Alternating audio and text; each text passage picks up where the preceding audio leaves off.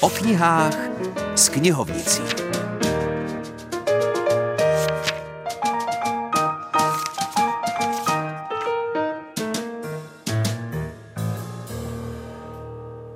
Hezké nedělní odpoledne přeje Filip Černý. Dnes otevře naši literární rubriku Helena Jelínková z dětského oddělení Českokrumlovské městské knihovny. Ta z bezedných regálů vybrala knihu Markéty Pilátové Velký úklid. Tahle knížka je psaná tak, že je na první pohled určená malým čtenářům, ale je v ní řada věcí k zamyšlení i pro jejich rodiče. Malá Maruška je moc fajn děvče, ale má jednu vadu. Neumí po sobě uklízet. V pokojíčku má opravdu hrozný nepořádek. Její maminka, typická verkoholička a ještě k tomu puntíčkářka, to nesnáší.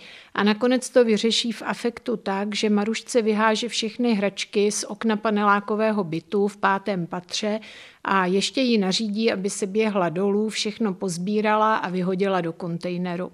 Maruška je poslušná, udělá to, ale velmi těžce se loučí zvláště s oblíbenou panenkou Jarmilou a medvědem Olinem. Tohle všechno sleduje sousedka z domu Emma Krátká, paní učitelka v důchodu, která má tu vlastnost, že když se jí něco hodně nelíbí, tak se nenápadně začne do věcí míchat a často dokáže všechno posunout k lepšímu. Když za pár dní maminka potřebuje, aby někdo Marušku pohlídal, tak ji nechá u paní krátké. A to je pro Marušku takové, jako kdyby se před ní otevřely dveře někam do jiné dimenze. Zatímco doma žijí s maminkou v bytě, kde vládne až sterilní pořádek a není tam nic zbytečného, jen samé designové věci, tak u paní Krátké je také velmi uklizeno, nicméně je tam spousta různých drobností na poličkách a vůbec všude. A Maruška k svému úžasu zjistí, že paní Krátká zachránila i její vyhozené hračky. A nejen to, opravila je a vyčistila. Tak začíná velké přátelství mezi starou paní a malou holčičkou, které vede k tomu, že si Maruška začne své věci uklízet.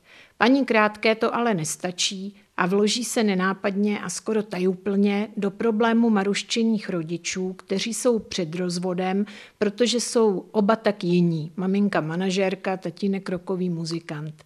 A jak to všechno dopadne, to už si dočtěte sami. Tak co kdybys sem občas zašla a pohrála si tady? Co říkáš? Navrhla jí paní Krátká. Myslíte, že by to šlo? Zaradovala se Maruška. Já myslím, že šlo.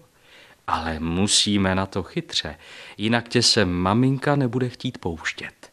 Zamyslela se paní Krátká. Víš co? Řekni, že se ti u mě líbilo, že jsem ti uvařila kakao a houbovou polévku a usmažila bramboráky a vůbec nebudeš lhát, řekla paní Krátká a ukázala Marušce svou kuchyň. Petr Kronika přečetl ukázku z knížky pro malé čtenáře, kterou napsala Markéta Pilátová a jmenuje se Velký úklid. Ale teď se přesuneme z Českokrumlovské knihovny k našim sousedům, totiž do krajské knihovny kraje Vysočina. Tam pracuje Petr Bobek, který je knihovník a zároveň spisovatel a na svém kontě má celou řadu povídek, což, jak řekl Hele Dvořákové, je žánr, na který nedá dopustit. Eh, jako knihovník se setkávám s názorem, že spisovatel píše povídky proto, že je líný rozvíjet nějaký delší příběh, ale já bych nás povídkáře se dovolil obhájit. Povídky je vlastně zvláštní útvar, který je úplně jiný než ten román a vlastně se v něm můžete věnovat něčemu jinému a podle mě jsou povídky zaměřené hlavně na pocit. A konkrétní pocit, když chcete sdělit, tak v tom románu se třeba může ztratit, když to v tom kratším útvaru, že může rezonovat víc. Kde vás nejvíc napadají myšlenky na vaše povídky a jste ten druh spisovatele nebo autora, který nosí papírek a tušku a když ho cokoliv napadne, tak si píše body? Já nosím celý notes s sebou, plnící pera, takže jsem vždy připraven ty nápady přicházejí většinou tam, kde se to nejméně hodí.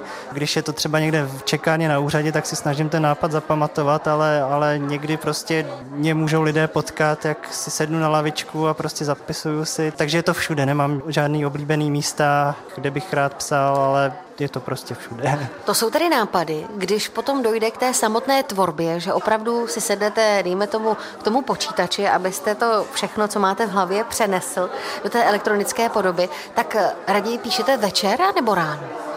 Spíš ráno, protože teď v poslední době, já nevím, tak rok zpátky jsem se přistěl, že nejenom povídky, ale třeba články se mi píšou dobře ráno, jednak ta mysl je taková ještě čerstvá, že není zahlcená problémy, které se na vás nabalí v průběhu toho dne, takže spíš teda ráno. Říká Petr Bobek, spisovatel a knihovník v jedné osobě v rozhovoru s Helou Dvořákovou. A protože máme nedělní odpoledne, tak doufám, že dnes nejste převálcováni starostmi běžných dnů, tak ať to vydrží aspoň do večera a za týden zase naslyšenou.